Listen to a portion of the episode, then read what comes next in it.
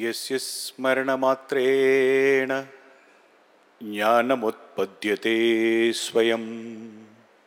स एव सर्वसम्पत्तिः। तस्मै श्रीगुरवे नमः। तस्मै श्रीगुरवे नमः। तस्मै श्रीगुरवे नमः। ॐ मूर्तीश्वरी नमः। ജഗദ്ഗുരുവായ അമ്മയുടെ പവിത്ര പാതാരവിന്ദങ്ങളിൽ ഈ ഉള്ളവന്റെ സാഷ്ടാംഗ നമസ്കാരം. അമ്മയുടെ എല്ലാ പൊന്നോമൻ മക്കൾക്കും എന്റെ വിനീത നമസ്കാരം. കഴിഞ്ഞ ദിവസങ്ങളിലെ പ്രഭാഷണങ്ങൾ ഓരോന്ന് കേൾക്കുമ്പോഴും അമ്മയുടെ വിരാട് രൂപത്തിന്റെ ദർശനമാണ് നമുക്ക് കിട്ടാറുള്ളത്. നമ്മുടെ മുമ്പിലിരിക്കുന്ന ഈ കാണുന്ന അഞ്ചടി രൂപം വെളുത്ത സാരി ചുറ്റിയ ഈ സുന്ദര രൂപം ഇതല്ല ഇത് മാത്രമല്ല ഇതിനപ്പുറത്തുള്ള എന്തോ ഒന്നുകൂടിയാണ് എന്ന് നമുക്ക് തിരിച്ചറിയാൻ സാധിക്കുന്നു. പക്ഷേ എന്തു പറഞ്ഞിട്ടെന്താ? ഓർമ്മ വരുന്നത് ആർക്കും അറിയാൻ കഴിയില്ല എന്ന് ഭഗവാൻ പറഞ്ഞ ഒരു ഗീതാ ശ്ലോകമാണ് നമേ വിദുസ്വരഗണാഹ പ്രഭവം ന മഹർഷയ അഹം ആദിർഹി ദേവാനാം മഹർഷീണാം സർവശഃ അവർ പോലും എന്നെ അറിയുന്നില്ല. എന്നോട് ആവശ്യപ്പെട്ടതുകൊണ്ട് എന്റെ കയ്യിലുള്ളത് ഞാനിവിടെ ഈ പുണ്യദിനത്തിൽ പങ്കുവയ്ക്കാം. പിന്നെ പിന്നെ എന്റെ അമ്മ നന്നായിട്ട് ജോലി ചെയ്യും. ഒരുപാട് സമ്പത്തുണ്ട്. നല്ല അറിവുണ്ട്. അമ്മയുടെ ക്രെഡിറ്റ് കാർഡ് ഞാൻ സംഘടിപ്പിച്ചിട്ടുണ്ട്. അത് ഉപയോഗിച്ച് വല്ലതും എടുത്ത് ഇവിടെ പങ്കിടാൻ പറ്റുമോ എന്ന് നോക്കാം. ഒരു കമ്പ്യൂട്ടർ എഞ്ചിനീയർ കുറേ റോബോട്ടുകൾ ഉണ്ടാക്കി. ആകൃതിയിലും നിറത്തിലും കഴിവിലുമൊക്കെ വളരെ വ്യത്യസ്തമായിരുന്നു അവയെല്ലാം. ഒരിക്കൽ ഈ റോബോട്ടുകളെല്ലാം വന്നിട്ട് അവരുടെ വിധാതാവിനെക്കുറിച്ച് മത്സരിച്ച് മത്സരിച്ച് സംസാരിക്കാൻ തുടങ്ങി. ഇപ്പം ഇതെല്ലാം കേട്ടിട്ട് ആ എഞ്ചിനീയർ കേട്ടിരുന്ന് ചിരിക്കും. നമ്മുടെ പ്രഭാഷണങ്ങൾ കേട്ടിരിക്കുന്ന അമ്മയുടെ പുഞ്ചിരി അതാണ് ഓർമ്മിപ്പിക്കുന്നത്. തിരി പുഞ്ചിരി ദിവസം കൊടുക്കാറുണ്ട് അമ്മ. അത് ഞാൻ പറഞ്ഞു വരുന്നുണ്ട്. തിരിഞ്ഞു നോക്കുമ്പോൾ ഏകദേശം മുപ്പതിലധികം ഡിപ്പാർട്ട്മെന്റുകളിൽ ഉത്തരവാദിത്തപ്പെട്ട സേവനങ്ങൾ എളിയ രീതിയിൽ അനുഷ്ഠിച്ചിട്ടുണ്ട്. കുടീരം പദ്ധതി മുതൽ കമ്പ്യൂട്ടർ വരെ കക്കൂസ് ക്ലീനിങ് മുതൽ കൈമണി വരെ ക്രൗഡ് കൺട്രോൾ മുതൽ കുട്ടികളുടെ ചോറൂണ് വരെ ജ്യൂസ് സ്റ്റാൾ മുതൽ ക്യാമറ വരെ ഓഫനേജ് മുതൽ ഇന്റർനാഷണൽ ഓഫീസ് വരെ പ്രിന്റിംഗ് പ്രസ് മുതൽ വെബ് ഡെവലപ്മെന്റ് വരെ ഗീത ക്ലാസ് മുതൽ മൊബൈൽ ആപ്ലിക്കേഷൻ വരെ വൈവിധ്യമാർന്ന മുപ്പതിലധികം സേവന മേഖലകളിലൂടെയാണ് അമ്മ എന്നെ വളർത്തിക്കൊണ്ടുവന്നത്. ഒരുപാട് ഒരുപാട് പാഠങ്ങളും അനുഭവങ്ങളും അറിവുകളും ഒക്കെ ഉണ്ട് അതിൽ. ചില കാര്യങ്ങളിവിടെ ഞാൻ പങ്കുവയ്ക്കാം. എട്ടാം ക്ലാസ്സിൽ പഠിക്കുമ്പോൾ ശ്രീരുദ്രം കേൾക്കാനിടയായി. അത് പഠിക്കാൻ താല്പര്യം ജനിച്ചു. ചൊല്ലിക്കൊടുത്തുകൊണ്ടിരുന്ന വാദ്യാരുടെ അടുത്ത് ചെന്നപ്പോൾ എനിക്ക് പൂണൂലില്ലാത്തതുകൊണ്ട് എന്നെ തര പഠിപ്പിച്ച് തരാൻ പറ്റില്ല എന്നായി. എനിക്ക് വാശി മൂത്തു. അന്വേഷിച്ചൊരു ബുക്ക് കണ്ടുപിടിച്ചു. കാസറ്റ് കണ്ട് സംഘടിപ്പിച്ചു. അത് കേട്ട് പഠിച്ചു. അങ്ങനെ രുദ്രവും ചമകവും പുരുഷസൂക്തവും എല്ലാം പഠിച്ചു. അടുത്തുള്ള ഒരു ശിവക്ഷേത്രത്തിൽ പ്രദോഷ ദിവസം ഈ വാദ്യാരുടെ ശിഷ്യർ ദീപാരാധന സമയത്ത് മണ്ഡപത്തിൽ കയറിയിരുന്ന് രുദ്രൻ ചൊല്ലും. മണ്ഡപത്തിന് താഴെ കണ്ണുകളടച്ച് ഞാൻ അവരുടെ കൂടെ ഉറക്കെ ചൊല്ലും. വാദ്യാർക്ക് എന്റെ വായ അടയ്ക്കാൻ പറ്റില്ലല്ലോ. തിരിഞ്ഞു നോക്കുമ്പോൾ ഈ ദുഷിച്ച പൗരോഹിത്യ മേധാവിത്വമാണ് ഭാരതീയ സംസ്കൃതിയുടെ അപചയത്തിനിടയാക്കിയത്. ഇതിനെ മാറ്റിമറിച്ചുകൊണ്ടുള്ള പ്രവർത്തനങ്ങളാണ് നവോത്ഥാനമാണ് അമ്മ ഇവിടെ ചെയ്തുകൊണ്ടിരിക്കുന്നതെന്ന് സൂക്ഷ്മമായി നോക്കിയാൽ മനസ്സിലാകും.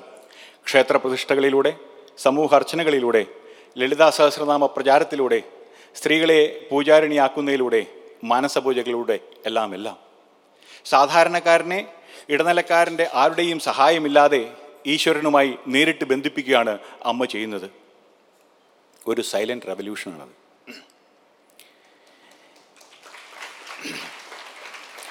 എന്റെ കോളേജ് പഠനകാലത്ത് ക്ലാസ്സിൽ കയറാതെ ക്രിക്കറ്റ് കളിക്കും.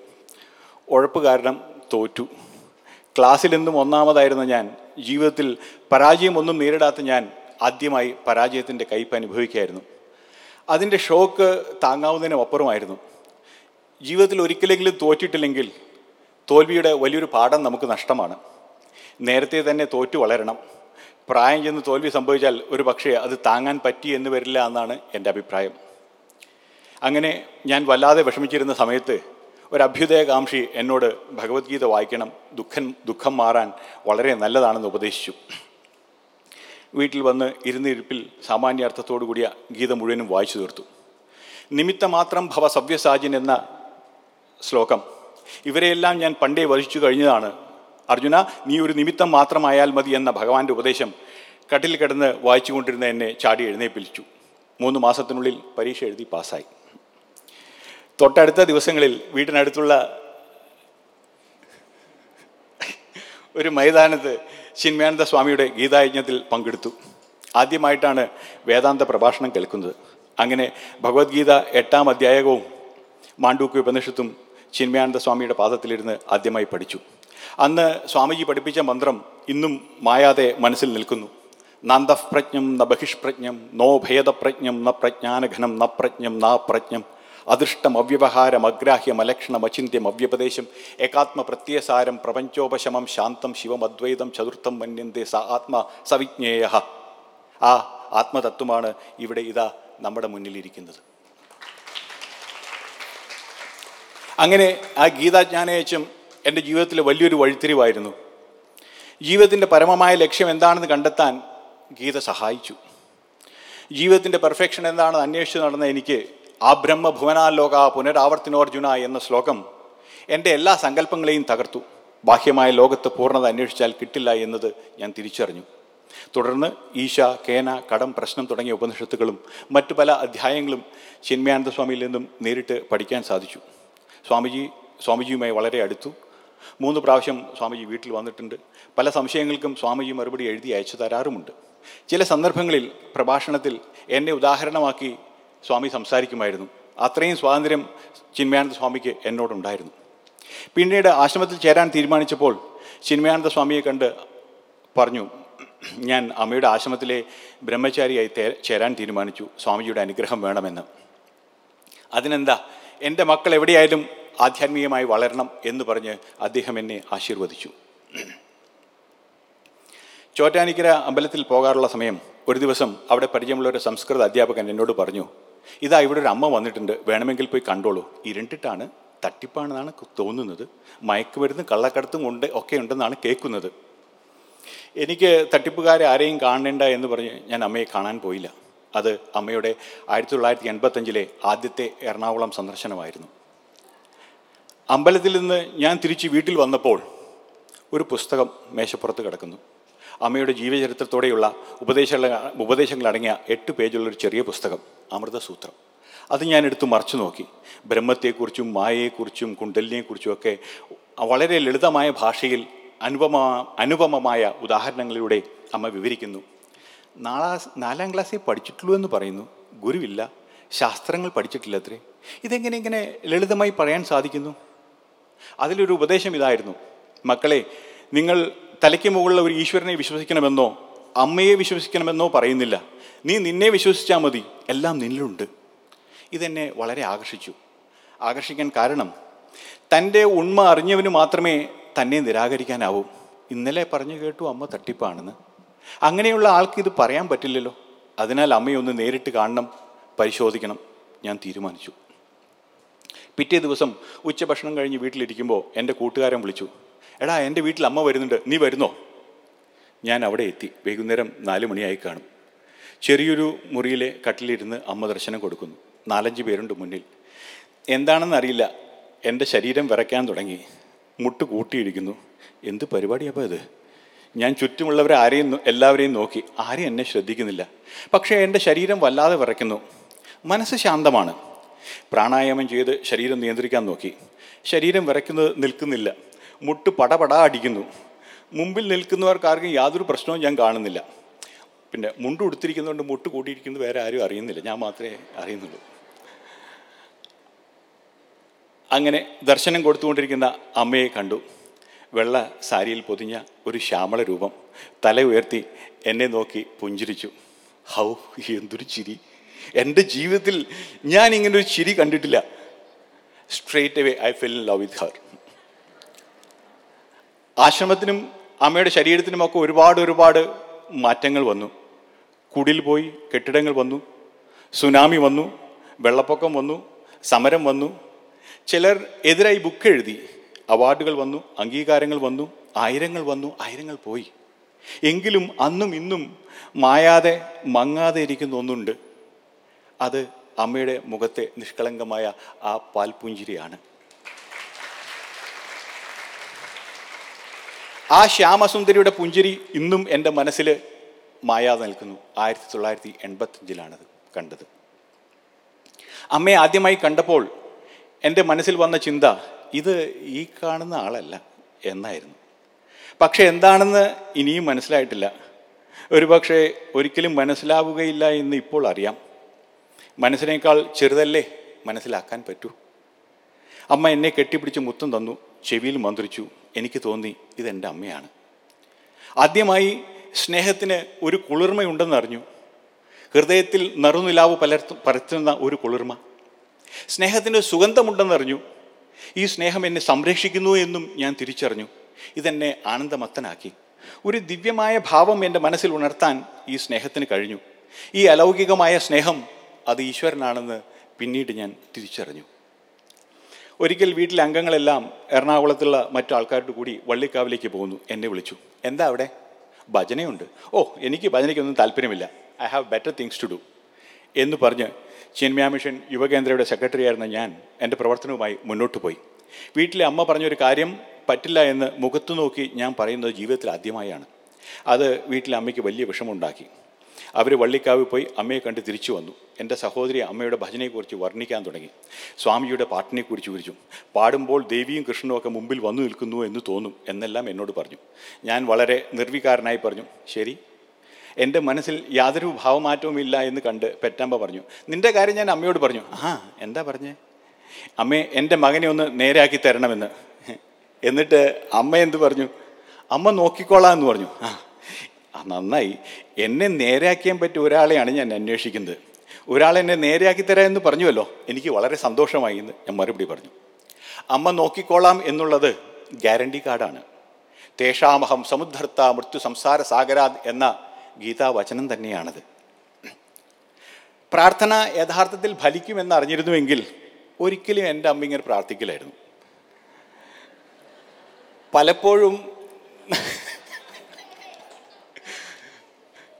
പലപ്പോഴും നാം പ്രാർത്ഥിക്കുമ്പോൾ വിശ്വാസമില്ലാതെയാണ് പ്രാർത്ഥിക്കുന്നത്.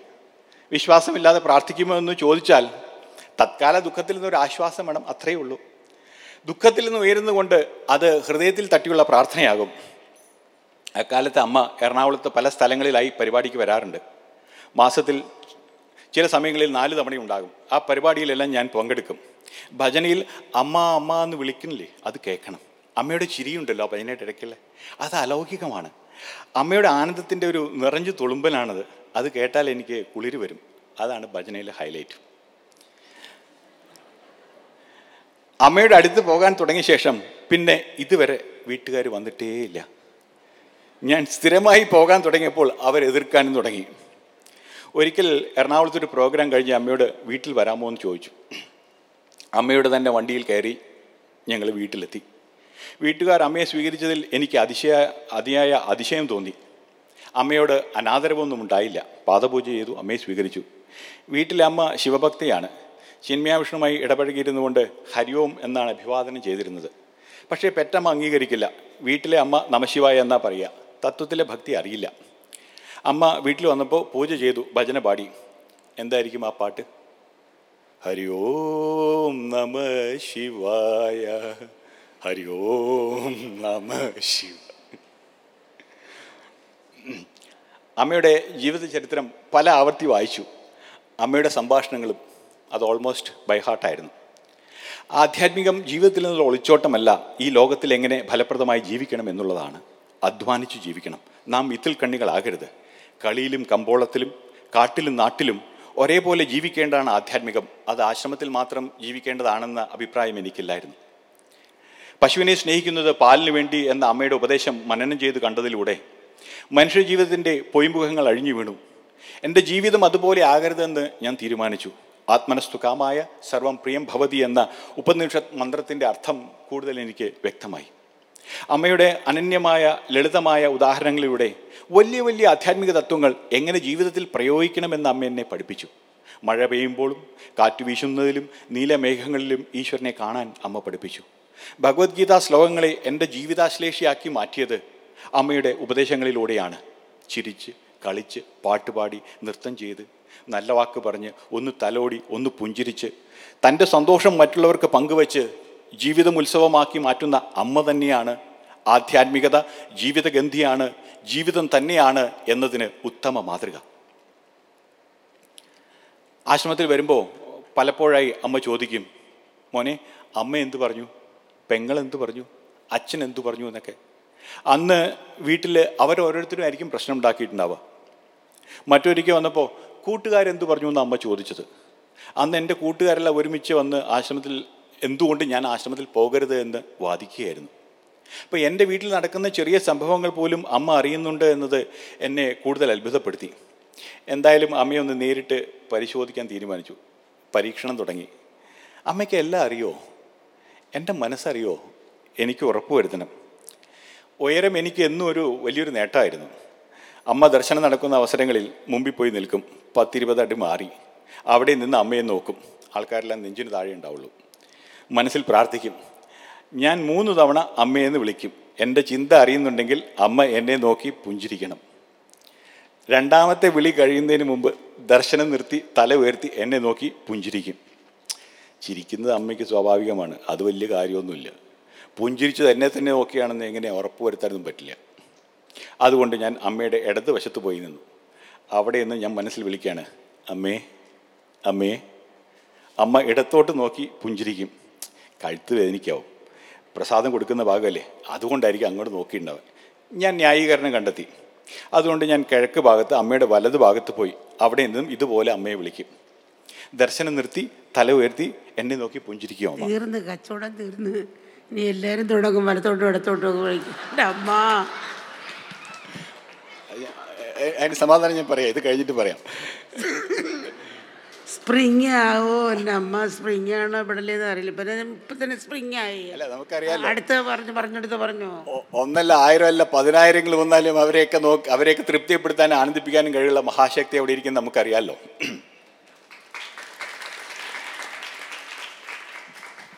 വെടിയും വെടിയുണ്ടേയും വരും കുറേ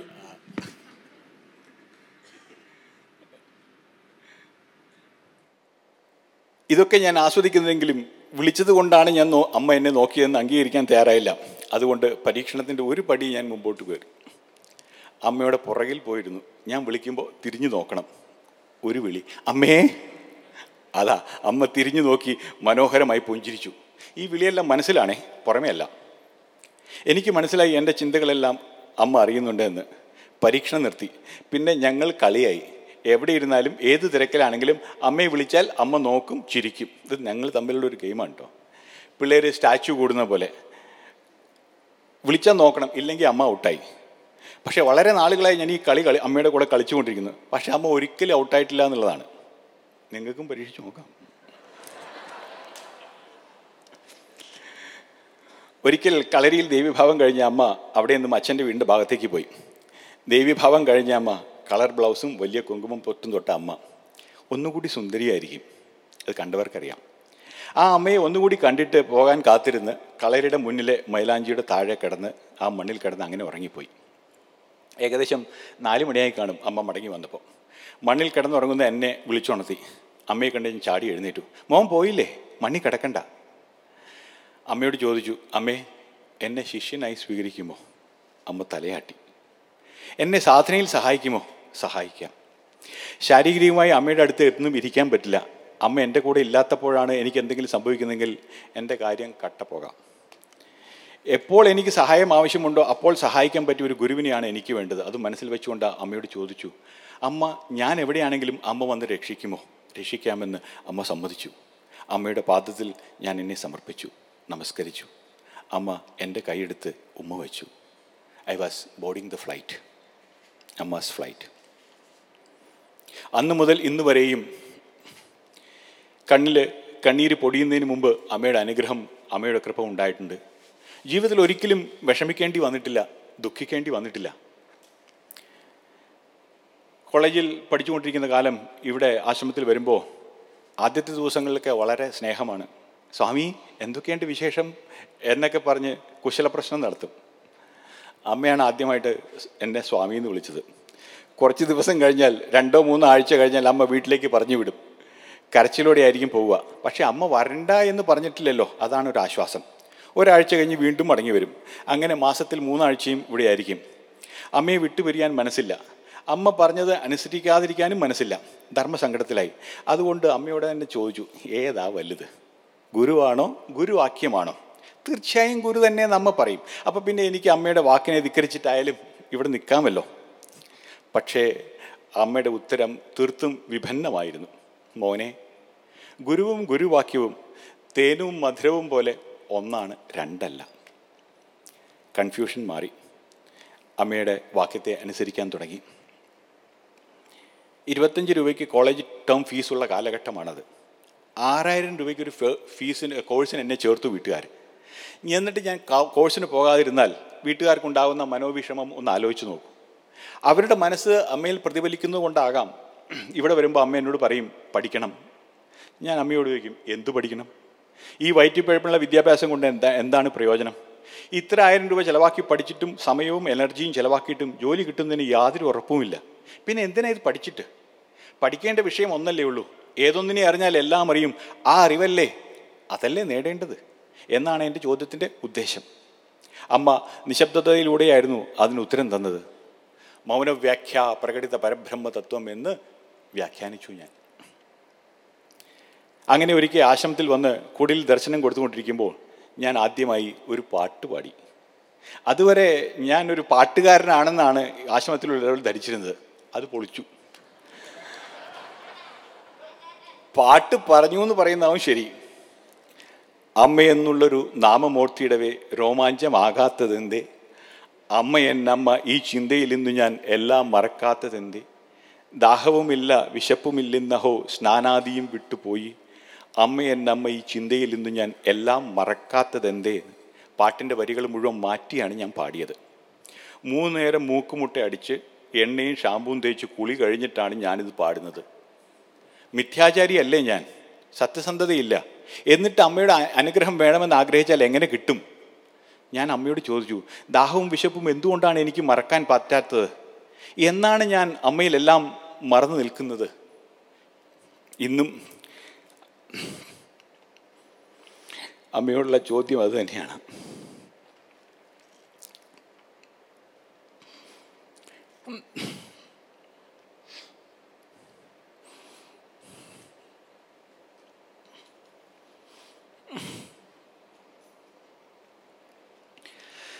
ആധ്യാത്മികത എന്നാൽ അവനവൻ അവനവനോട് പുലർത്തുന്ന സത്യസന്ധതയാണ്.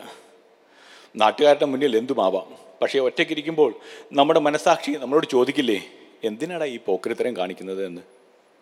ആളുകളുടെ ഇടയ്ക്കിരിക്കുമ്പോൾ ഈ മനസ്സാക്ഷിയുടെ സ്വരം നമ്മൾ കേൾക്കാതെ പോകും.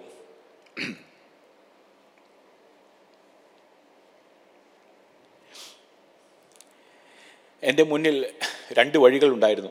ആധ്യാത്മികതയിൽ അധിഷ്ഠിതമായ ഭൗതിക ജീവിതം നയിക്കാനും അല്ലെങ്കിൽ നൂറ് ശതമാനം ആധ്യാത്മിക ജീവിതം നയിക്കാനും എനിക്ക് ഏത് നല്ലത് എന്ന് അറിയില്ലായിരുന്നു. പക്ഷേ അമ്മ വ്യക്തമാക്കി തന്നു. ഇവിടെ വരുന്ന ഓരോ ദർശന സമയത്തും ജീവിതത്തിന്റെ ലക്ഷ്യം എന്താണ് എന്നും ഭൗതിക ജീവിതത്തിന്റെ നിരർത്ഥകത വെളിപ്പെടുത്തുന്ന ഓരോ അനുഭവങ്ങളും കഥകളും അമ്മ പറഞ്ഞു തരുമായിരുന്നു.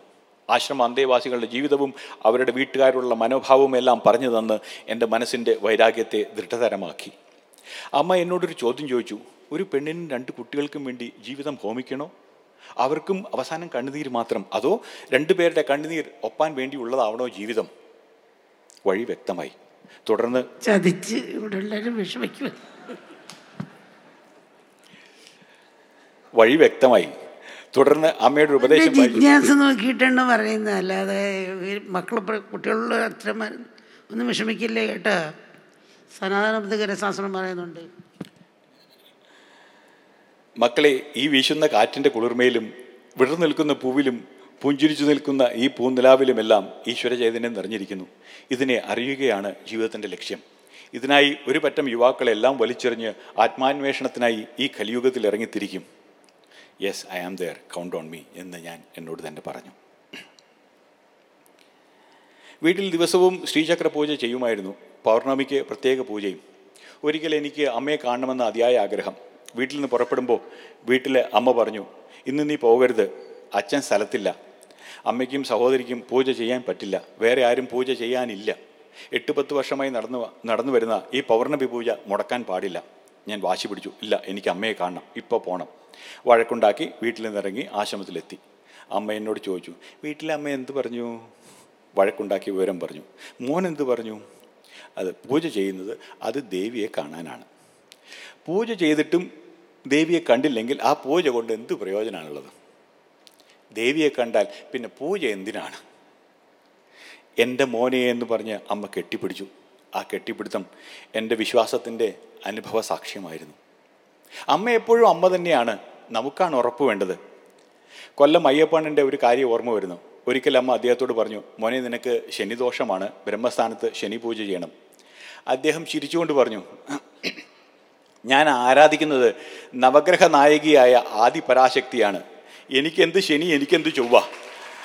അമ്മ പറഞ്ഞതുകൊണ്ട് ഞാൻ പൂജ ചെയ്യാം. അമ്മയ്ക്കായി ചെയ്യാം.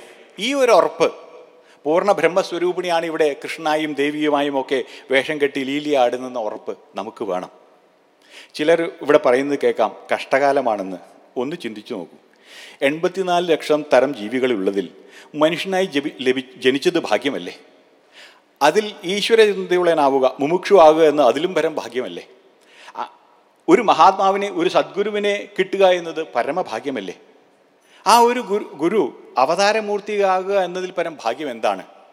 അങ്ങനെയുള്ള ഗുരുവിന്റെ കൂടെ മൂന്നാൽ പതിറ്റാണ്ട് കൂടെ താമസിച്ചിട്ടും എനിക്ക് കഷ്ടകാലമാണെന്ന് ചിന്തിക്കുകയാണെങ്കിൽ പോയി വല്ല കഴുതിയോ പന്നിയോ പുഴുവോ ഒക്കെ ജനിച്ച് മരിക്കുകയല്ലേ നല്ലത്? ഇലക്ഷൻ കമ്മീഷണറായിരുന്ന ടി എൻ ശേഷൻ തൊള്ളായിരത്തി തൊണ്ണൂറ്റാറിൽ ഇവിടെ വന്ന് സംസാരിച്ചു. ഭാരതത്തിനുള്ള വഴികാട്ടി വെള്ളവസ്ത്രം ധരിച്ച് ഇവിടെ ഇരിക്കുന്ന ഈ ശക്തിയാണ്.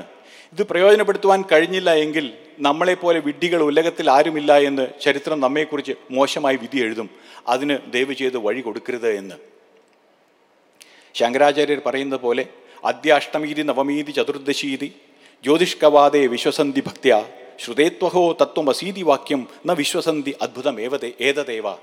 ഇന്ന് ഏകാദശിയാണ് വാവാണ് എന്നെല്ലാം ഉള്ള ജ്യോതിഷികളുടെ വാക്കുകളെ നമ്മൾ വിശ്വസിക്കുന്നു.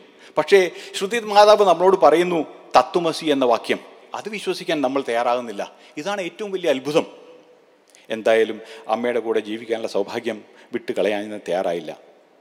വീട്ടിലെ വഴക്ക് സ്ഥിരമായി. സഹികെട്ട് ഞാൻ വീട്ടിൽ അമ്മയോട് പറഞ്ഞു അമ്മ എന്റെ ഗുരുവാണ്. ഇനി നിങ്ങൾ ഒരക്ഷരം അമ്മയെക്കുറിച്ച് പറയരുത്. പറഞ്ഞാൽ എന്റെ സ്വഭാവം മാറും. അതിനുശേഷം ഒരു ദിവസം വീട്ടിലെ അമ്മ നമ്മുടെ അമ്മയെ ഒരുപാട് ചീത്ത പറഞ്ഞു. എനിക്ക് സഹിക്കാവുന്നതിലും അപ്പുറമായിരുന്നു. ഇനി ഞാൻ ഈ വീട്ടിൽ കഴിയില്ല. ആശ്രമത്തിലാണെങ്കിൽ അമ്മ എന്നെ നിർത്തുന്നില്ല. നിർത്തിയില്ലെങ്കിലും വേണ്ട. അമ്മ എതിർക്കുന്നവരുടെ വീട്ടിൽ കഴിയേണ്ട ആ കാര്യമില്ല. ഏതെങ്കിലും ഭക്തന്മാരുടെ വീട്ടിലെ പട്ടിക്കൂട്ടി കിടന്നാലും കുഴപ്പമില്ല. ഞാൻ ഈ വീട്ടിൽ നിൽക്കുന്ന പ്രശ്നമില്ല എന്ന് പറഞ്ഞ് വീട്ടിൽ നിന്ന് ഇറങ്ങി. കുട്ടിക്കാലത്ത് എന്നെ സഹസ്രനാമവും വിഷ്ണു സഹസ്രനാമവും ലളിതാസഹസ്രനാമവും ഗീതയും എല്ലാം പഠിപ്പിച്ചത് വീട്ടിലെ അമ്മയാണ്. എന്നാലിപ്പോൾ ഈശ്വരാന്വേഷണത്തിന് ഇറങ്ങി തിരിച്ചപ്പോൾ എനിക്കെതിരായി. ആശ്രമത്തിൽ വന്നപ്പോൾ അമ്മ എന്നെ ഇവിടെ നിർത്തി. ബ്രഹ്മചാരികളുടെ കൂടെയാണ് താമസം. അന്ന് അമ്മയുടെ പഴയ സാരിയാണ് മെൽവസ്ത്രമായി തരുന്നത്. അതിന്റെ അർത്ഥം അവൻ ആശ്രമത്തിലെ ബ്രഹ്മചാരിയായി എന്നുള്ളതാണ്. എന്റെ ആശ്രമത്തിലെ റോൾ നമ്പർ ഇരുപത്തിരണ്ടായിരുന്നു. അങ്ങനെ ഞാൻ ആശ്രമത്തിൽ താമസം തുടങ്ങി. കുറേ നാൾ കഴിഞ്ഞു. അമ്മയുടെ എന്നോടുള്ള ഇടപെടലുകളിൽ ഇടപെടലുകളിൽ എന്തോ ഒരു പന്തികേട് എനിക്ക് തോന്നുന്നു. എന്നെ ബ്രഹ്മചാരിയെ അംഗീകരിച്ചിട്ടില്ല എന്ന് ഓരോ അവസരങ്ങളിൽ ഞാൻ കൂടുതൽ കൂടുതൽ അറിയാൻ തുടങ്ങി. അവസാനം ഞാൻ അമ്മയോട് തന്നെ ചോദിച്ചു അമ്മേ അമ്മ എന്താ എന്നോട് ഇങ്ങനെ പെരുമാറുന്നേ? എന്നെ അമ്മ ഇവിടെ ബ്രഹ്മചാരിയായി നിർത്തിയിട്ടില്ലേ? ഇല്ല നിന്നെ ആശ്രമത്തിലൊന്നും നിർത്തിയിട്ടില്ല. എനിക്ക് ഷോക്കായി. എപ്പോഴാണിത്? രണ്ട് വർഷത്തിന് ശേഷം. അതിന് ഇനി ഞാൻ എന്ത് ചെയ്യണം അമ്മേ?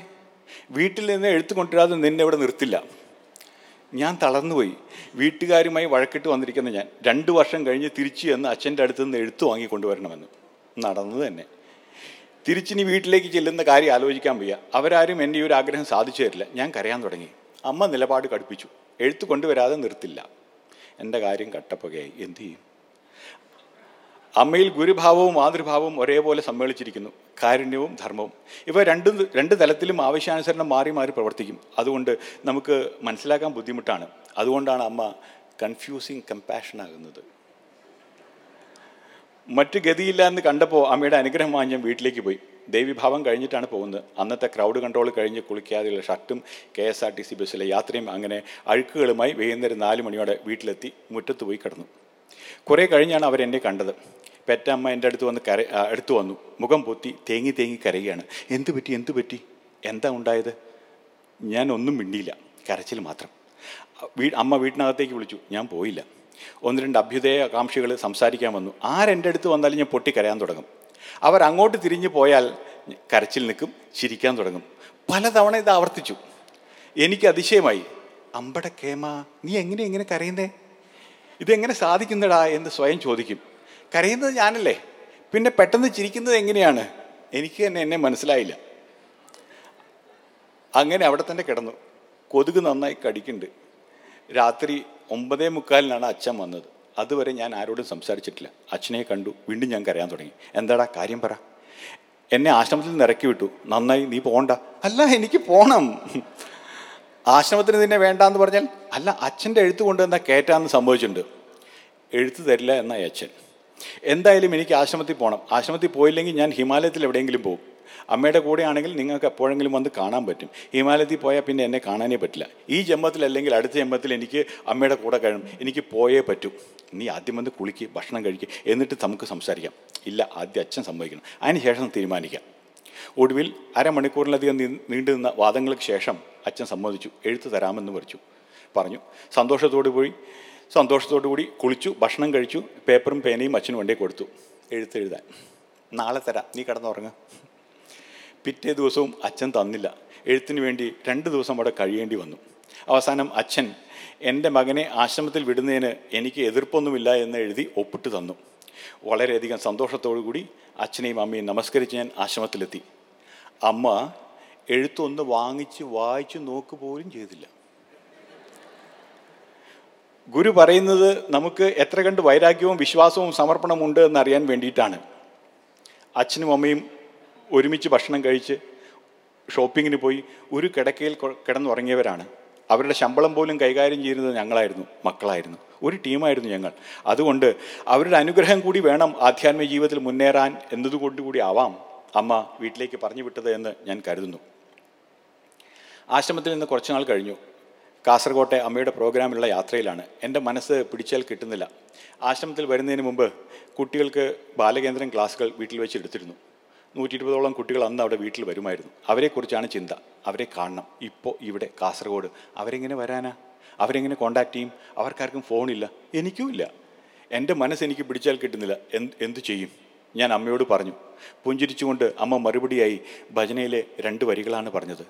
ബന്ധമില്ല ബന്ധുവില്ല സ്വന്തമല്ലൊന്നും നമ്മൾ കന്ത്യകാലം ബന്ധുവെന്നത് സ്വന്തമാത്മാവ്. മനസ്സ് ശാന്തമായി.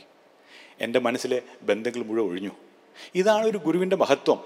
ശാസ്ത്രവാചകങ്ങളായിരിക്കാം നേരത്തെ കേട്ടതായിരിക്കാം. പക്ഷേ ഗുരുമുഖത്തു നിന്ന് കേൾക്കുമ്പോൾ പ്രഭാവം കൂടുതലാണ്. ആത്മാവിന് ഒന്നിനോടും ബന്ധമില്ല എന്ന് അമ്മ പറഞ്ഞ കാര്യം അറിയാത്തതല്ല. ശാസ്ത്രത്തിൽ പഠിക്കാത്തതല്ല. പക്ഷേ സ്വായത്തമാക്കാൻ സ്വാംശീകരിക്കാൻ സാഹചര്യത്തിൽ പ്രയോഗിക്കാനാവുന്നില്ല അമ്മയുടെ വാക്കുകൾ എന്റെ ഹൃദയത്തിൽ ആഴ്ന്നിറങ്ങി എന്റെ മനസ്സിന്റെ ബന്ധം വിട്ടു. അതിനുശേഷം ഇന്നേ വരെ ആ ചിന്ത എന്റെ മനസ്സിനെ അല അലട്ടിയിട്ടില്ല. ഗുരു പറയുമ്പോൾ ഗുരുവിന്റെ പ്രാണന്റെ ഒരു അംശവും കൂടി നമ്മളിലേക്ക് പകരുന്നുണ്ട്. നമ്മളിൽ പരിവർത്തനം വരുന്നത് ആ ഗുരുവാക്യത്തിൽ ശ്രദ്ധയുള്ളത് കൊണ്ടാണ്. അതുകൊണ്ടാണ് ആധ്യാത്മിക ജീവിതത്തിൽ ശ്രവണത്തിന് ഇത്രയധികം പ്രാധാന്യം നൽകിയിരിക്കുന്നത്. ആയിരത്തി തൊള്ളായിരത്തി തൊണ്ണൂറ്റേഴിൽ അമൃത കുടീരം പദ്ധതിയുടെ ഭാഗമായി തൃശ്ശൂർ ജില്ലയിലാണ് ഞാൻ പ്രവർത്തിച്ചിരുന്നത്. കമ്പിയും സിമെന്റും കമ്പനിയിൽ നിന്ന് നേരിട്ട് വാങ്ങിക്കുകയാണ്. അത് നമ്മുടെ അമൃത വിദ്യാലയത്തിൽ കൊണ്ടുവന്ന് സൂക്ഷിച്ചു വയ്ക്കും. ഓരോ പണിസ്ഥലത്തേക്കും ആവശ്യമുള്ളത് എടുത്തുകൊണ്ട് പോകും. അങ്ങനെ കമ്പനിയിൽ നിന്ന് ഒരു ലോഡ് സിമെന്റ് വന്നു. സ്കൂളിൽ ഇറക്കാൻ വന്നപ്പോൾ അവിടുത്തെ ചുറ്റുവട്ടത്തുള്ള ചുമ ചുമട്ട് തൊഴിലാളി യൂണിയൻ വന്നു. ഞാൻ അവരെ സ്വാഗതം ചെയ്തു. എന്നെ ഒന്ന് സഹായിക്കണം. ഇത് അമ്മ പാവങ്ങൾക്ക് വീട് വെച്ചു കൊടുക്കാനുള്ള പദ്ധതിയുടെ ഭാഗമായുള്ളതാണ്. അവർ സമ്മതിച്ചില്ല. ഇറക്കുന്നതിന് വളരെയധികം പൈസ ആവശ്യപ്പെട്ടു. വേറെ ആരെ കൊണ്ട് ഇറക്കിയാലും പൈസ അവർക്ക് കൊടുക്കണം. പക്ഷേ സ്വാമിമാരെ ഇറക്കുകയാണെങ്കിൽ കുഴപ്പമില്ല എന്നായി അവർ. ഈ പ്രശ്നമുണ്ടാക്കാൻ വന്ന ചുമട്ട് തൊഴിലാളികളായ രണ്ടുപേർ അവരും ഈ വീടിന്റെ ഗുണഭോക്താക്കളാണ്. ഞങ്ങൾ തീരുമാനിച്ചു. ധർമ്മത്തിന്റെ പൈസയാണ് അധർമ്മമായി മാറ്റി ചെലവാക്കാൻ സാധ്യമല്ല. ഞാനും സുമേധാമൃത ചൈതന്യയും പഴയ ജയശങ്കർ. ഞങ്ങൾ രണ്ടുപേരും കൂടി സിമെന്റ് ഇറക്കാൻ തുടങ്ങി. അമ്പത് കിലോ വീതമുള്ള സിമെന്റ് ചാക്കാണ്. രണ്ടുപേര് വണ്ടിയിൽ നിന്ന് മറിച്ച് തരും. ഞങ്ങൾ രണ്ടുപേരും തലയിലോ ചുമലിലോ കൊണ്ടുവന്ന് സ്കൂളിൽ കൊണ്ട് അകത്ത് കൊണ്ടുപോയി അടുക്കും. ഈ ചുമട്ട് തൊഴിലാളികളെല്ലാം സ്കൂളിന്റെ മതിലിന് മുകളിൽ കയറി ഞങ്ങളെ നോക്കിയിരുന്നു. പത്ത് പതിനഞ്ച് മിനിറ്റ് കഴിയുമ്പോൾ ഞങ്ങൾ മതിയാക്കി അവരെ വിളിക്കും എന്നുള്ള പ്രതീക്ഷയോടാണ് പ്രതീക്ഷയോടെയാണ് അവർ ബീഡിയും വലിച്ചുകൊണ്ടിരിക്കുന്നത്. ഈ കോൺക്രീറ്റ് പണിയിലെ ട്രെയിനിങ് എല്ലാം ഇവിടെ ആശ്രമത്തിൽ കഴിഞ്ഞിട്ടാണ് അമ്മ വീട് പണിക്ക് വിട്ടതെന്ന് ഈ മതിലിന്റെ മുകളിൽ ഇരിക്കുന്നവർക്ക് അറിയില്ലല്ലോ. അമ്മ ആദ്യമായിട്ട് ആ എ ബിൽഡിങ്ങിന്റെ കോൺക്രീറ്റിൽ അമ്മ പങ്കെടുക്കുന്ന ചിത്രമാണിത്. ഞങ്ങൾ സന്തോഷത്തോടു കൂടി ചാക്കുകൾ ഓരോന്നും ഇറക്കി. കുറച്ച് കഴിഞ്ഞപ്പോൾ അല്പം ക്ഷീണമായി. ഇത്ര കട്ടിപ്പണി ചെയ്തിട്ടില്ല. പത്തൊമ്പത് ചാക്കല്ല നാനൂറ്റമ്പത് ചാക്കുണ്ടേ. ടോറസ് വണ്ടിയിലാണ് വന്നത്. അത് വിട്ടുകൊടുക്കാൻ തയ്യാറായില്ല. മന്ത്രം ജപിച്ചുകൊണ്ട് രണ്ട് മണിക്കൂർ കൊണ്ട് ആ നാനൂറ്റമ്പത് ചാക്ക് ഇറക്കി. വതി വണ്ടി പോയതിന് ശേഷമാണ് ചുമട്ടുതൊഴിലാളി പ്രവർത്തകർ മതിൽ നിന്ന് എഴുന്നേറ്റത്. വലിയൊരു ലക്ഷ്യം സാധിച്ചതിലുള്ള സന്തോഷത്തോടു കൂടി ഞങ്ങൾ പോയി കുളിച്ചു ഭക്ഷണം കഴിച്ചു കിടന്നുറങ്ങി. അതിന്റെ ആനന്ദത്തിൽ ഒരാഴ്ച പിന്നെ എഴുന്നേറ്റിട്ടേയില്ല. ശരീരം മുഴുവൻ വേദനയായിരുന്നു.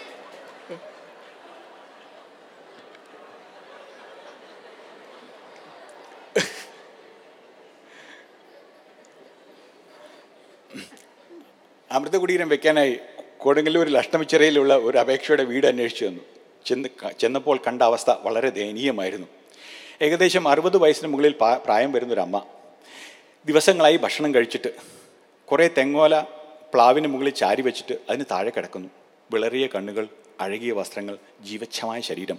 നാല് മക്കളുണ്ട്. അവർക്കാർക്കും മനസ്സിന് സ്വസ്ഥതയില്ല സ്ഥിരതയില്ല. മൂത്തവൻ അടുത്തുള്ള ഒരു പ്ലാവിന്റെ ചുവട്ടിലാണ് കിടക്കുന്നത്.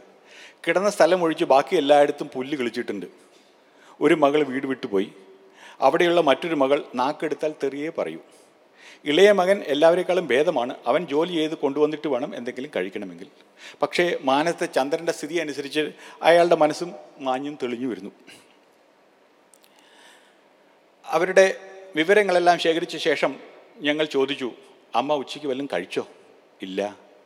പ്രാതലോ? ഇല്ല. ഇന്നലെ രാത്രി കഴിച്ചോ? ഇല്ല. അമ്മ എപ്പോഴാണ് അവസാനമായി ഭക്ഷണം കഴിച്ചത്? ഒരാഴ്ച മുമ്പ്. എന്താ കഴിച്ചത്? കുറച്ച് ഉള്ളി. അതെവിടുന്ന് കിട്ടി? ഒരു കല്യാണ സത്യയുടെ ബാക്കിയുണ്ടായിരുന്നത് എനിക്കെന്റെ കണ്ണുകളെയും കാതുകളെയും വിശ്വസിക്കാൻ കഴിഞ്ഞില്ല. അതിനു മുമ്പ് എന്നാണ് ഭക്ഷണം കഴിച്ചതെന്ന് ചോദിക്കാൻ എനിക്ക് മനസ്സുണ്ടായില്ല. ഭയമായി. ദാരിദ്ര്യത്തെക്കുറിച്ച് ഞാൻ കേട്ടിട്ടുണ്ടെങ്കിലും ഒരിക്കലും എന്റെ കണ്ണിന് മുമ്പിൽ ഇതേപോലെ ദാരിദ്ര്യം ഞാൻ കണ്ടിട്ടില്ല. അതും ഈ സാക്ഷര കേരളത്തിൽ. കൂട്ടത്തിലുണ്ടായിരുന്ന ഒരാളെ വിട്ട് അരിയും കപ്പയും പഞ്ചസാരയും എല്ലാം വാങ്ങിക്കൊണ്ടുവന്നു. താമസിക്കുന്ന അവർ താമസിക്കുന്ന ഒരു കുന്നിന്റെ മുകളിലാണ് താഴെ പോയി വെള്ളം കൊണ്ടുവരണം. അവർക്ക് എഴുന്നേൽക്കാൻ വയ്യ. ഞങ്ങൾ പോയി വെള്ളം കൊണ്ടുവന്ന് കുറച്ച് പാത്രത്തിൽ പകർന്ന് ചായ ഉണ്ടാക്കാൻ വെച്ചു അരിക്കും വെള്ളം വെച്ചു. തീപ്പെട്ടി എവിടെ അമ്മേ? ഒരു തീപ്പെട്ടിക്കുള്ളി പോലും അവിടെയില്ല ഭാഗ്യത്തിന് കൂടെ ഉണ്ടായിരുന്ന ഒരു പ്രവർത്തകൻ സിഗരറ്റ് വലിക്കുമായിരുന്നു. സിഗരറ്റ് വലിക്ക് ഇതെങ്കിലും ഒരു പ്രയോജനം ഉണ്ടെന്ന് അന്നാണ് മനസ്സിലായത്. തീപ്പെട്ടി സഹായം. മറ്റൊരാൾക്ക് അടുപ്പ് കത്തിക്കാൻ ഉപയോഗിക്കാം. അവർക്ക് വീട് അനുവദിച്ച് ഞങ്ങൾ തിരിച്ചു വന്നു. ഏകദേശം ഒരാഴ്ചയോളം എനിക്ക് കിടന്നാൽ ഉറക്കം വരില്ലായിരുന്നു. ഭക്ഷണം കഴിക്കാൻ തോന്നുന്നില്ല. കഴിക്കാനിരുന്നാൽ ആ കാത്തു അമ്മയുടെയും മക്കളുടെയും മുഖം മനസ്സിൽ നിറയും. അവർക്ക് വേണ്ടി രാത്രി എന്നും കരയുമായിരുന്നു. ആദ്യമായി അമ്മ മറ്റൊരാൾക്ക് വേണ്ടി കരയാൻ പഠിപ്പിച്ചു. പ്രയോറിറ്റി ലിസ്റ്റിൽ അവരെ ഒന്നാമതാക്കി ആദ്യം അവർക്ക് വീട് പണിത് കൊടുത്തു.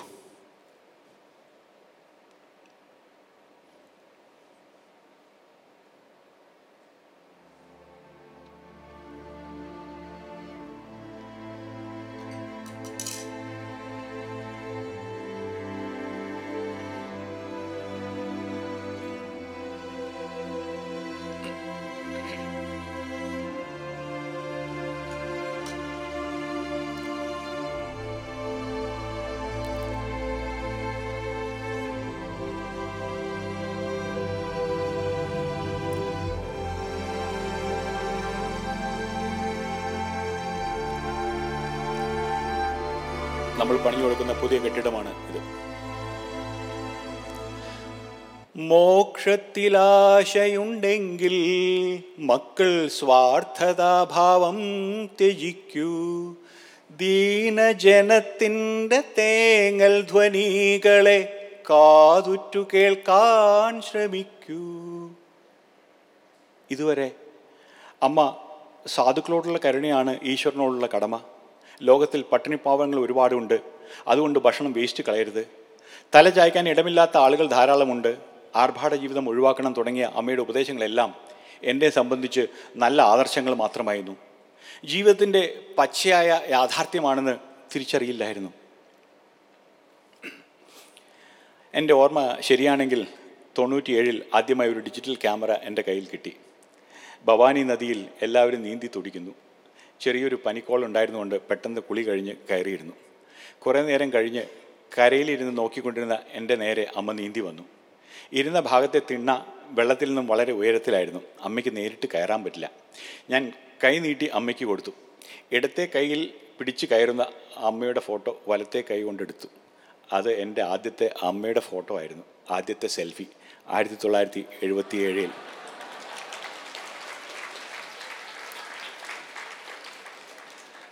ക്യാമറ കയ്യിലെടുത്തതിനു ശേഷം അമ്മയിൽ കാണുന്ന ഭാവഭേദങ്ങൾ സുസൂക്ഷ്മം തിരിച്ചറിയാൻ തുടങ്ങി. മനസ്സൊന്നുകൂടി ഏകാഗ്രമായി. ഒരിക്കൽ അമ്മയുടെ ചിത്രങ്ങൾ എടുക്കാൻ വന്ന മനോരമയുടെ അവാർഡ് വിന്നിംഗ് ഫോട്ടോഗ്രാഫർ ഷിഹാബുദ്ദീനോട് ചോദിച്ചു അമ്മയുടെ ഒരുപാട് ചിത്രങ്ങൾ നിങ്ങൾ എടുക്കുന്നത് എന്തിനാണ്? മറ്റുള്ളവരുടെ ചിത്രം ഇത്ര എടുക്കാറുണ്ടോ? ഇല്ല. അമ്മയുടെ ഫോട്ടോ ഇത്ര എടുക്കുന്നത് എന്തിനാണ്? സ്വാമി ഒരു കാര്യം പറയാമല്ലോ.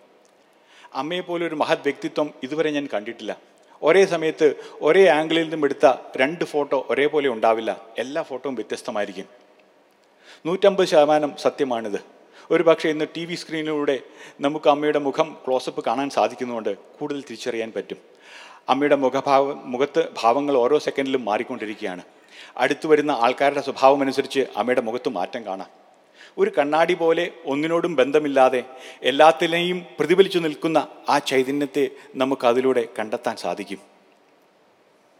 ഈ കാണുന്ന ഫോട്ടോ ഇത് എപ്പോൾ എടുത്താന്ന് ഊഹിക്കാമോ?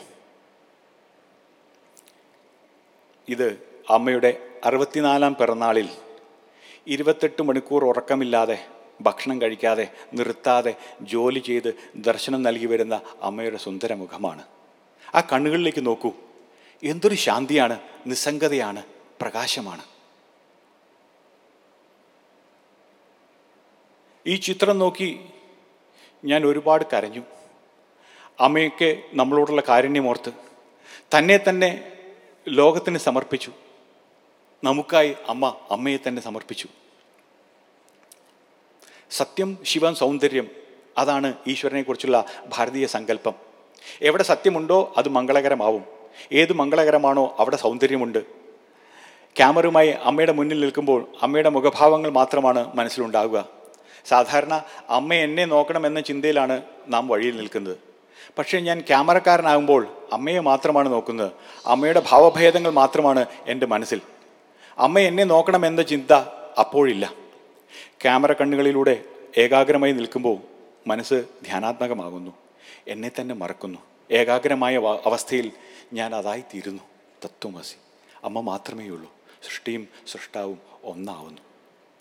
അമ്മയുടെ ചുറ്റുമുള്ള സേവ എന്താണെങ്കിലും അമ്മ ഏൽപ്പിച്ച എന്തു സേവയാണെങ്കിലും അമ്മയിലേക്ക് എത്താനുള്ള ഉപാധിയാക്കി മാറ്റാം. സമാധി അനുഭവമാക്കി മാറ്റാം. നമ്മുടെ മനസ്സിന്റെ സെറ്റിങ്സ് ശരിയാണെങ്കിൽ. കഴിഞ്ഞ കാലത്തെ ആശ്രമ ജീവിതം നന്നായിരുന്നു എന്ന് പലരും പറയുന്നത് കേട്ടിട്ടുണ്ടാകാം.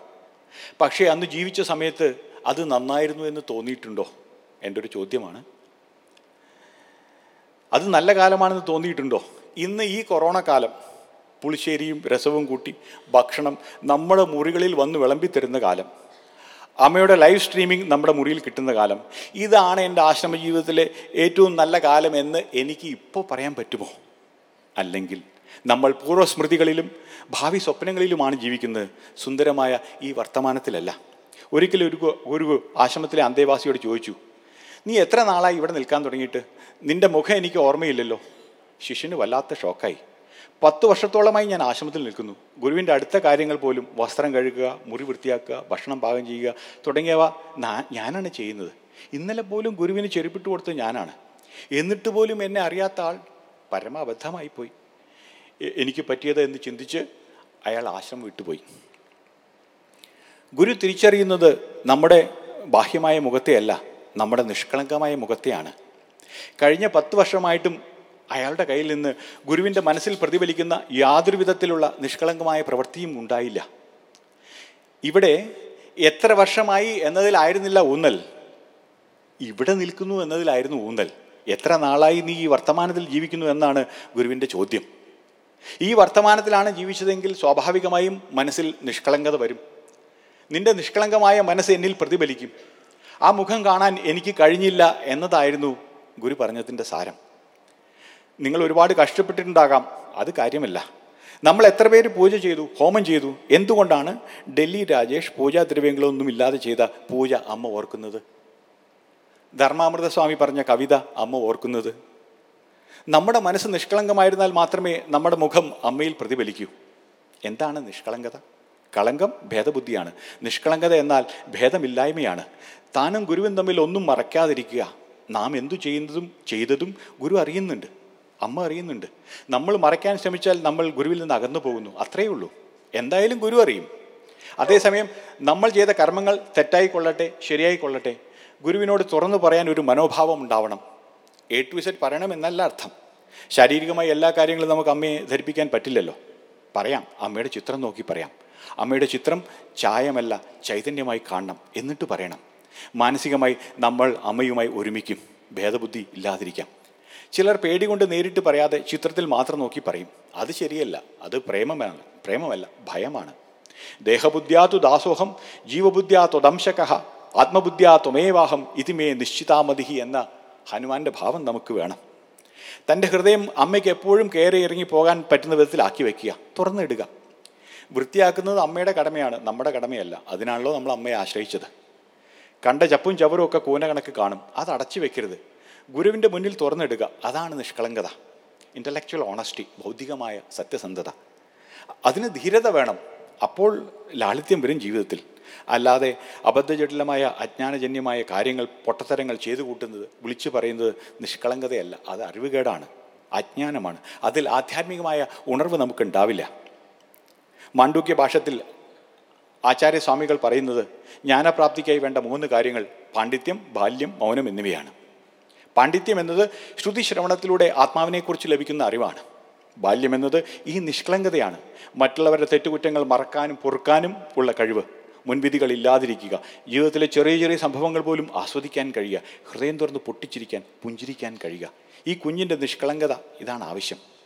താനും ഗുരുവുമായി ഒന്നും മറച്ചു വയ്ക്കാതിരിക്കുന്നത് എന്തിനാണ്? തന്റെ മനസ്സിന് നിയന്ത്രണം ഉണ്ടാവാൻ തന്റെ ചിന്തകളെയും വികാരങ്ങളെയും നിയന്ത്രിക്കാൻ തനിക്ക് കഴിയണം. ജനൽ തുറക്കുന്നതിലൂടെ സൂര്യപ്രകാശം അകത്ത് കയറുന്നു. അതുപോലെ ഗുരുവിന്റെ മുന്നിൽ നമ്മുടെ ഹൃദയം തുറക്കുമ്പോൾ നമ്മുടെ അജ്ഞാനങ്ങൾ തിരിച്ചറിയുന്നു അബദ്ധധാരണകൾ തിരിച്ചറിയുന്നു. അത് മാറ്റാനുള്ള പ്രയത്നം നമ്മുടെ ഭാഗത്തുനിന്നുണ്ടാവണം അതാണ് നിഷ്കളങ്കത. തന്റെ തെറ്റിനെ ന്യായീകരിക്കാനും മറച്ചുവെക്കാനുമല്ല തെറ്റിനെ തെറ്റായി തിരിച്ചറിയാൻ അതിനാണ് നിഷ്കളങ്കത. അമ്മ തിരുത്തുന്നത് തെറ്റാണെന്നറിയാൻ അമ്മയ്ക്ക് രാഗദ്വേഷങ്ങളില്ല കാരുണ്യം മാത്രമേ ഉള്ളൂ എന്നറിയാൻ. അമ്മയ്ക്ക് പക്ഷാഭേദങ്ങളില്ല ധർമ്മമേയുള്ളൂ എന്നറിയാൻ. നമ്മളെ നന്നാക്കാനാണ് ഇതെന്ന് തിരിച്ചറിയാനുള്ള മനഃശുദ്ധി നമുക്കുണ്ടാവണം. അതിനാണ് നിഷ്കളങ്കത. ഒരു പക്ഷേ കൂരമ്പായ വാക്കുകൾ ഗുരു ഉപയോ ഉപയോഗിച്ചേക്കാം. നമ്മോടുള്ള ദേഷ്യം കൊണ്ടല്ല നമ്മിലെ ശ്രദ്ധയുണർത്താനാണ് ഈ കഴിഞ്ഞ ദീപാവലി ദിവസം ഭജന കഴിഞ്ഞ് പോകുമ്പോൾ ദീപാവലി വിളക്കുകളുടെ പശ്ചാത്തലത്തിൽ അമ്മയുടെ ചിത്രം എടുക്കാൻ ഞാൻ അവിടെ പോയി നിന്നു. ഈ കൊറോണ കാലത്ത് എന്തിനാണ് ഫോട്ടോ എടുക്കുന്നത്? ഗേൾ ഫ്രണ്ടിന് കൊടുക്കാനാണോ? ഒരു മാത്ര എന്റെ മനസ്സ് മനസ്സിന്റെ ഉള്ളറയിൽ കയറി വലിയൊരു സ്കാനിങ് നടത്തി ഞാൻ. ആരെങ്കിലും അവിടെ ഞാൻ അറിയാതെ അകത്ത് കയറി ഇരിക്കണ്ടോ ഇല്ല.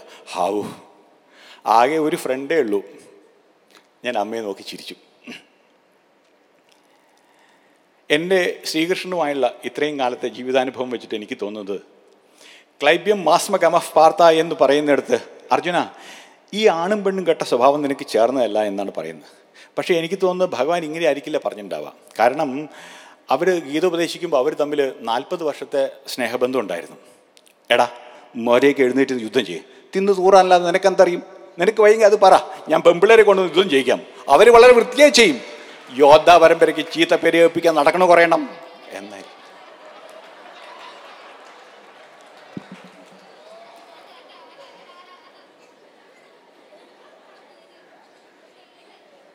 എന്റെ ഗുരുവായതുകൊണ്ടല്ല അമ്മ ലോകത്തിന്റെ ഗുരുവായത്. എന്റെ അമ്മ ആയതുകൊണ്ടല്ല ലോകത്തിന്റെ അമ്മയായത്. മറിച്ച് ലോകത്തിന്റെ ഗുരു ആയതുകൊണ്ടാണ് അമ്മ എന്റെ ഗുരുവായി മാറിയത്. ലോകത്തിന്റെ ആത്മാവായതുകൊണ്ടാണ് അമ്മ എന്റെ ആത്മാവായി മാറിയത്. ലോകത്തിന്റെ അമ്മയായതുകൊണ്ടാണ് എന്റെ അമ്മയായി മാറിയത് എന്ന് ചിന്തിച്ചാൽ ദുഃഖം ഉണ്ടാവില്ല. അസൂയയും കുശുമ്പും ദേഷ്യവും വൈരാഗ്യവും എല്ലാം ഒഴിവാക്കാൻ ഈ ചിന്താഗതി നമ്മെ സഹായിക്കും. ഈ അമ്മയെ എങ്ങനെ അറിയും? കുറേ നാൾക്ക് മുമ്പ് ഭജന കഴിഞ്ഞ് അമ്മ ഒരു കുട്ടിയോട് ദിവസവും സംസാരിക്കാറുണ്ടായിരുന്നു. ചുരുങ്ങിയത് ഒരു മണിക്കൂർ. ആഴ്ചകളോളം ഇത് നടന്നു. ഒറ്റയ്ക്ക് അമ്മയുടെ കൂടെ സംസാരിച്ചിരിക്കുക. ഒരു ദിവസം അമ്മയുടെ മുറിയിൽ വെച്ചായിരുന്നു അവർ സംസാരിച്ചത്. അത് കഴിഞ്ഞ് ഞാൻ അമ്മയോട് പറഞ്ഞു എന്തൊരു ഭാഗ്യമാണ്. എത്ര നേരമാണ് അവർക്ക് അമ്മയെ കിട്ടുന്നത്? നല്ല കാര്യമായിട്ടാണ് പറഞ്ഞത്. അസൂയ കൊണ്ടല്ല. പക്ഷേ അമ്മയുടെ മുഖം മാറി. വളരെ ഗൗരവത്തിലായി. എടാ നീ ഇത് പറയരുത്. എത്ര നേരം എത്ര കാലവും എന്റെ കൂടെ നിന്നിട്ട് കാര്യമില്ല. ചളി പിടിച്ച് നടക്കുന്ന മനസ്സുകൊണ്ട് എന്നെ അറിയില്ല. മനസ്സിന് ശുദ്ധിയില്ലാതെ ആരും അറിയില്ല. ശരി അമ്മേ ക്ഷമിക്കണേ എന്ന് മാപ്പപേക്ഷിച്ചു അതിനുശേഷം ആരെത്ര നേരം അമ്മയുടെ കൂടെ ഇരുന്നാലും നടന്നാലും കിടന്നാലും ഒരു പ്രശ്നവുമില്ല. ഒരു കുശുമ്പുമില്ല ഒരു കൺഫ്യൂഷനുമില്ല യഥന്തോപ്യ കൃതാത്മാനോ നൈനം പശ്യന്ത ചേതസഹ എന്ന ഗീതാ ശ്ലോകത്തിന്റെ പ്രായോഗിക ഭാഷ്യമായിരുന്നു അത്. അമ്മ പറയുന്നു ഗീത പഠിക്കുന്നത് കൃഷ്ണനാകാനാണ്. നമ്മുടെ ജീവിതം ഗീതയായി തീരണം. ഇന്ന് ഈ പുണ്യദിനത്തിൽ ഇന്ന് ഭഗവത്ഗീത ജയന്തിയാണ്. അമ്മയുടെ ദിവ്യ സാന്നിധ്യത്തിലിരുന്ന് ഈ വാക്കുകൾ പങ്കുവെക്കാൻ കഴിഞ്ഞതിൽ അകമഴിഞ്ഞ കൃതജ്ഞത പ്രകാശിപ്പിക്കുന്നു. എന്റെ ശ്രീകൃഷ്ണനുള്ള പ്രാർത്ഥനയാണ്. എന്നെ അറിഞ്ഞു ഞാൻ നിന്നിലെത്തും വരെ നിൻ തണലിൽ നീ വളർത്തൂ എന്നത്. ദിവസവും ആരതിയുടെ മണിയടി കേൾക്കുമ്പോൾ പരമഹംസ നിലയെ ദേവി എന്ന് ചൊല്ലുമ്പോൾ വീണ്ടും ഒരു ദിവസവും കൂടി കഴിഞ്ഞു പോയല്ലോ ഈ അമ്മയെ അറിയാതെ കഴിഞ്ഞു പോയല്ലോ എന്നോർത്ത് നമ്മുടെ ഹൃദയം നീറണം. ഇന്ന് നമ്മൾ കാണുകയും നോക്കി ചിരിക്കുകയും സംസാരിക്കുകയും കെട്ടിപ്പിടിക്കുകയും തൊട്ട് തലോടുകയും ചെയ്യുന്ന അമ്മയുടെ ഈ രൂപത്തിൽ നിന്നും വിശ്വം മുഴുവൻ നിറഞ്ഞു നിൽക്കുന്ന സർവചരാചരങ്ങളുടെയും അന്തർധാരയായി വർത്തിക്കുന്ന അമ്മയുടെ വിരാട് രൂപത്തെയും അവിടെ നിന്നും അമ്മയുടെ ബ്രഹ്മസ്വരൂപത്തെയും തിരിച്ചറിയാനായി ഞങ്ങളുടെ എല്ലാം മനസ്സിനെ ശുദ്ധമാക്കി സമ്യജ്ഞാനം തെളിയിക്കണമേ എന്ന് പ്രാർത്ഥിച്ചുകൊണ്ട് എന്റെ വാക്കുകൾ അർച്ചനാപുഷ്പങ്ങളായി അമ്മയുടെ പാദപത്മത്തിൽ സമർപ്പിക്കുന്നു. ഹരി ഓം തത്സ. कायेन वाचा मनसेन्द्रियैर्वा बुद्ध्यात्मना वा प्रकृतिस्वभावात् करोमि यद्यत् सकलं परस्यै अम्बामृतायैः समर्पयामि।